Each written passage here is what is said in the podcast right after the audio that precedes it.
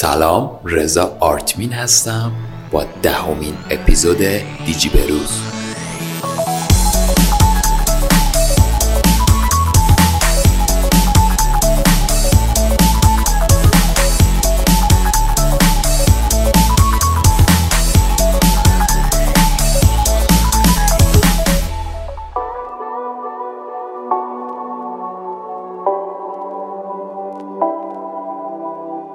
این اپیزود رو اختصاص میدیم به شرکت اینتل.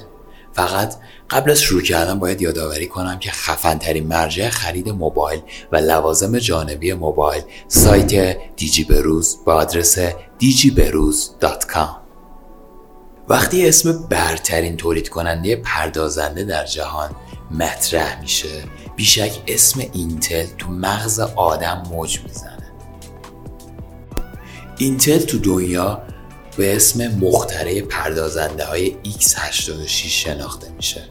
اپل، لنووا، HP و دل از مشتری های وفادار این شرکت.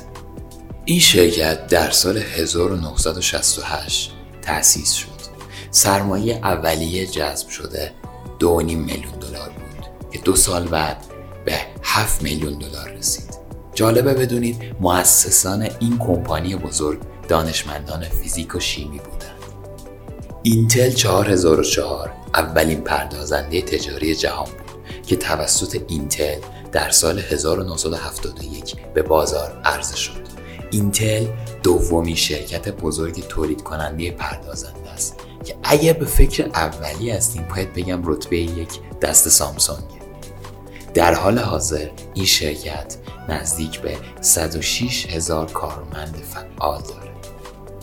در سال 2017 درآمد اینتل به 6 میلیارد دلار رسید که سود خالص آن حدود 18 میلیارد دلار گزارش شد.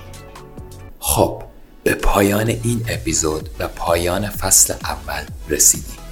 مرسی که تا اینجا همراه ما بودین. فراموش نکنید که page اینستاگرام رو حتما follow داشته باشین به آدرس دیجی dot بروز نظراتتون رو بهم بگین و منتظر فصل دوم باشین تا درودی دیگر بدرود.